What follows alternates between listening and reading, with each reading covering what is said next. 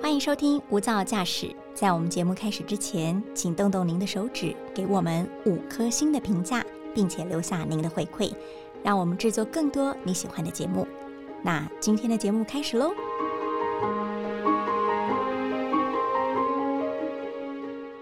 来，秋葵姓什么？大部分人都不知道。那奇怪，为什么秋葵会有姓？那来，你知道吗？秋葵姓什么？我现在知道他姓 他姓黄，啊，跟我同姓。不是因为他长在这里，所以叫黄秋葵，而是他本来大家不都忘记他其实是叫黄秋葵，他是有名有姓的。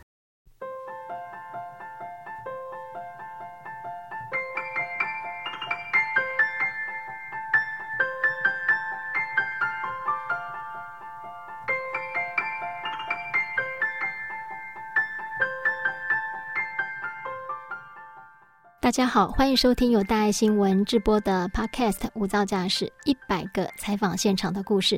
刚刚我们听到的是宜兰大学有机产业发展中心的执行长黄章儒黄老师。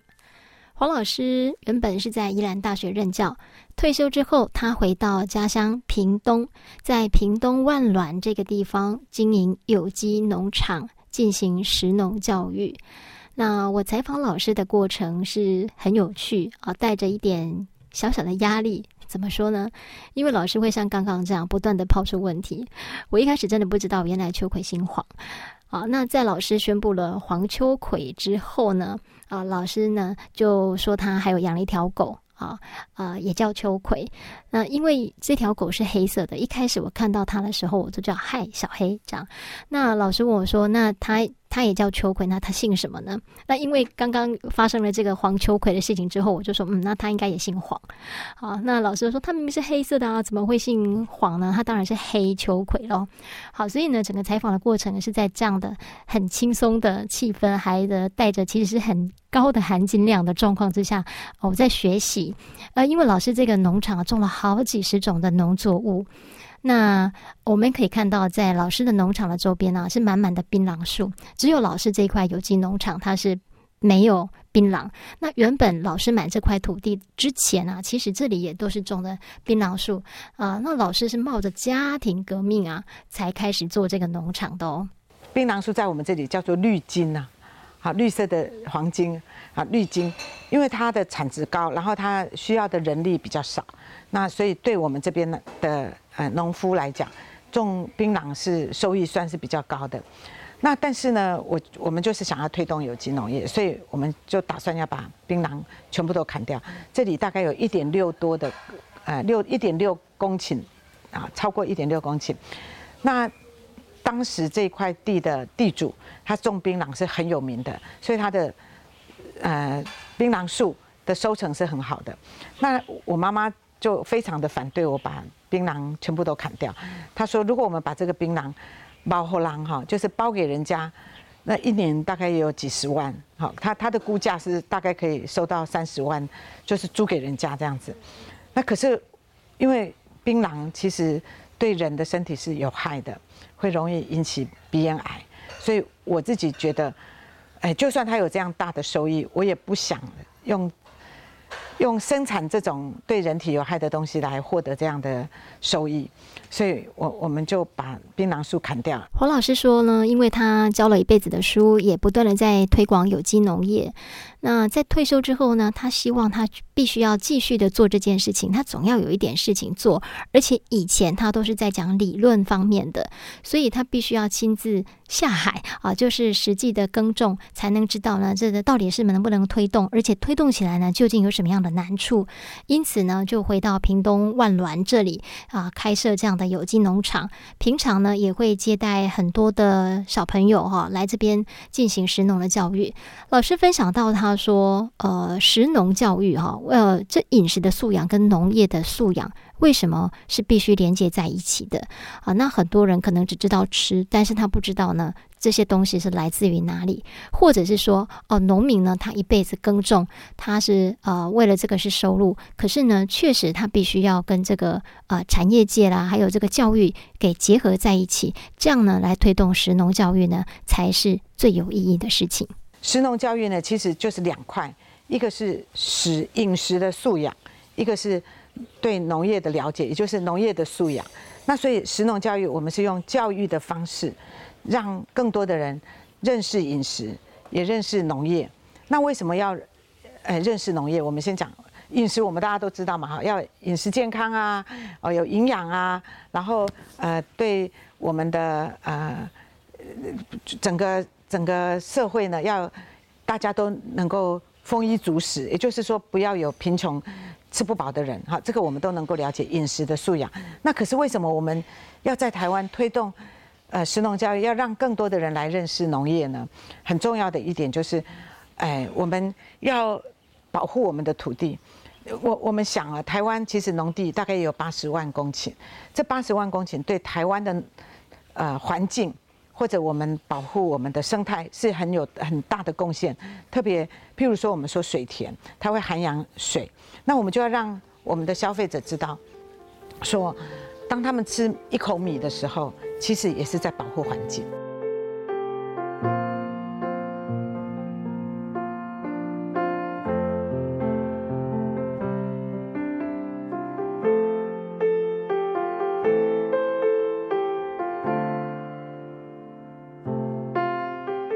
大部分的人应该只会关心眼前的这一盘食物好不好吃，或者顶多它来自于哪里。但你有没有想过，我们未来的食物会长什么样子呢？现在我们喜欢吃的这些农作物，它还能够继续生存下去吗？在现在气候急剧变迁的情况之下，逆境要生存下来越来越不容易啊！也因此呢，很多的学者他现在就是不断的在加快脚步，在研究哪一些作物才适合留下来。那我自己印象很深刻的是这个电影啊，呃，《绝地救援》里面啊，这男主角迈特戴蒙，他不是因为发生了这个意外事情，自己一个人独自留在火星上，他算一算呢，他这些呃食物是不够吃的哈，所以后来啊，他自己就在火星上面种植了马铃薯。诶，我觉得当时我看这电影就我就在想说，为什么是选择马铃薯这种作物啊？这一次采访的这个学者，我也。确实询问到，那马铃薯真的就是一个非常耐旱的作物。如果我们要拿它跟水稻来比较好了，因为水稻是一个非常耗水的农作。那如果以一样都生产这个一公顷哈这样的呃农作物来讲，水稻必须要花的水足迹要至少要六千公吨。那马铃薯多少呢？它只要两百八十公吨就可以了。所以。由这个数字，我们大概就可以知道，马铃薯跟水稻比起来，它真的是非常非常耐旱的一种作物。那马铃薯啊，其实它也算是四大作物之一，世界四大作物，不是像我们像台湾的饮食，它可能不是算主食啊，顶多就是吃吃马铃薯这样。但其实世界世界四大作物，水稻、小麦、玉米、马铃薯，马铃薯是占着不可或缺啊。那它的地位是在什么时候奠定了呢？是在十八世纪的工业革命的时候就奠定了。了它这个非常具分量的四大作物的地位。呃，马铃薯的种植是英国工业革命的一个很重要的一个作物，它让穷人可以借由马铃薯摄取淀粉跟蛋白质，所以那个工业革命再加上那时候的的机械化，才有办法这么短暂时间冲上去。所以马铃薯在欧洲国家、欧盟国家是很重要，它的来源其实是中美洲。到了种苗改良繁殖场，我有一种感觉，我觉得这里面的研究人员，包括厂长、科长，还有所有在种植的工作人员，他们在这个厂里面啊，就像造物主一样，就是看到有一些植株啊，它长得不好，或者不是按照他们本来的方式授粉，它可能就呃。不是符合预期的，他们就会伸出手把它给拔掉。所以在这个农场里面呢，他们就像造物主一样。那这里的植株都不可以自由恋爱，不可以呃违背他们的意思哈。就因为这里是育种，就是要保持最好最干净的。的方式把这个优良的品种给保留下来，所以像这个农场里面现在在实验的呃耐旱作物，包括马铃薯啊，还有高粱，像金门高粱哈，我们讲到就是最有名的是这个。那金门高粱的爸爸妈妈来自哪里呢？就是在台中新社这里的种苗改良繁殖场，都从这里出来的。所以嗯，这个地方呢，其实现在也很。重要的任务，也是在研究它要怎么样有一些耐旱耐水的品种。那大家听到会觉得很很冲击啊？为什么又要耐旱又要耐水？没有错，因为极端气候，它要么就是呃不下雨，要么就是一下雨它可能就是淹水。所以呢，有一些品种还要得耐淹水，好，那还要耐旱，它要能够撑得了很长一段时间的干旱期。我们目前呢，已经着手在啊有一些耐水的品种，或者像台中五号啊这样耐的一个品种的背景，然后经过啊其他的改良，像台南厂有推出所谓的台南七号、台南八号，那它都比较适合在旱季来种植。气候极端化，那极端化的情形，你脱离不了高温的问题，可能以后啊整个气候环境啊就不容易有。所谓春夏秋冬这么分明的季节，那可能只会有短暂的冬天，跟非常长的夏天。那在这样情况下，作物相可能就会发生改变。以前可能中北部不能种的作物，哈，就是啊南部的这个比较属于亚热带的作物呢，没有办法在中北部来种，但是它的种植的北线可能就会往北推。那除了除了这样的一个情形之外，我们还必须要去顾虑到。啊，这个呃，栽培季节的改变，好比说我们过去在可能在元月份、二月份就种高粱，那现在我们的同仁根据同仁的相关的调查研究，可能在四月份来种高粱会比较好，哎，因为你的也有可能会遇到强降雨，啊，特别高峰是在五月中到六月中，如果我太早种，刚好要收收获的时候遇到啊类似的强降雨、梅雨季期间呢，那可能它就。啊，我们的这个啊啊鼓励呢都会发芽。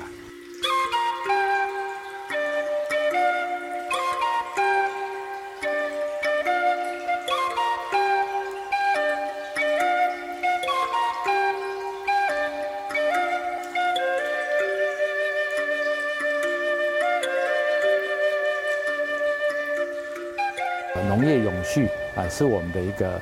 长期的目标，那为了要达到这样的一个目标，哈，那永续农业的这样的一个系统，这样的一个制度的推动，啊，其实也非常的重要，它就可以呢，呃，让我们，啊，这个呃不同的这个呃生产的这个地区，可以依照哈当地的这个环境、当地的资源，还有当地可以使用的啊这个技术，哈，那我们来进行呃这个呃持续性的生产。而且很重要的一个就是，呃，一定要有生产利润，好，所以永续农业，哦，它并不是表示说，呃，不需要考量到生产利润，错的，哦，其实永续农业是一个因地制宜的一个农耕的方法，哦，那它也要考量到这个呃生产的利润，那么让啊。不管是实际从事务农的这个我们的农民朋友或农企业，那么对于我们呃在地的消费者也好，或是在地的居民也好，好也都呃能够接受，而且鼓励，好那能够大力来推动。那在气候变迁的情境之下，哈，那当然可能会变得哈更加不可预测，哈。那这个是气候变迁给我们农业啊造成的最大的问题，就是造成它的。农业生产的不确定性跟不稳定性增高了啊，也就是它背后的这些，包括生物性跟非生物性的这些逆境跟灾害的种类哈，它的发生哈变得比较不可预测。刚刚我们听到了种苗繁殖场的张定林张厂长，以及明道大学精致农业学系的副教授杨纯明。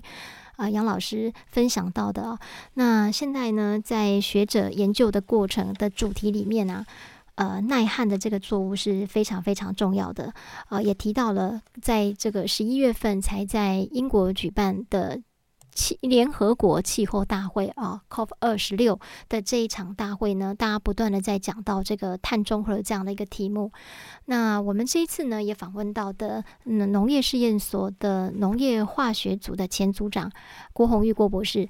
那郭博士呢，他其实是很有名的，在这个土壤调查界啊，他倾其他一生大概有三十年的时间，踏遍了全台湾各地，研究我们台湾的土壤。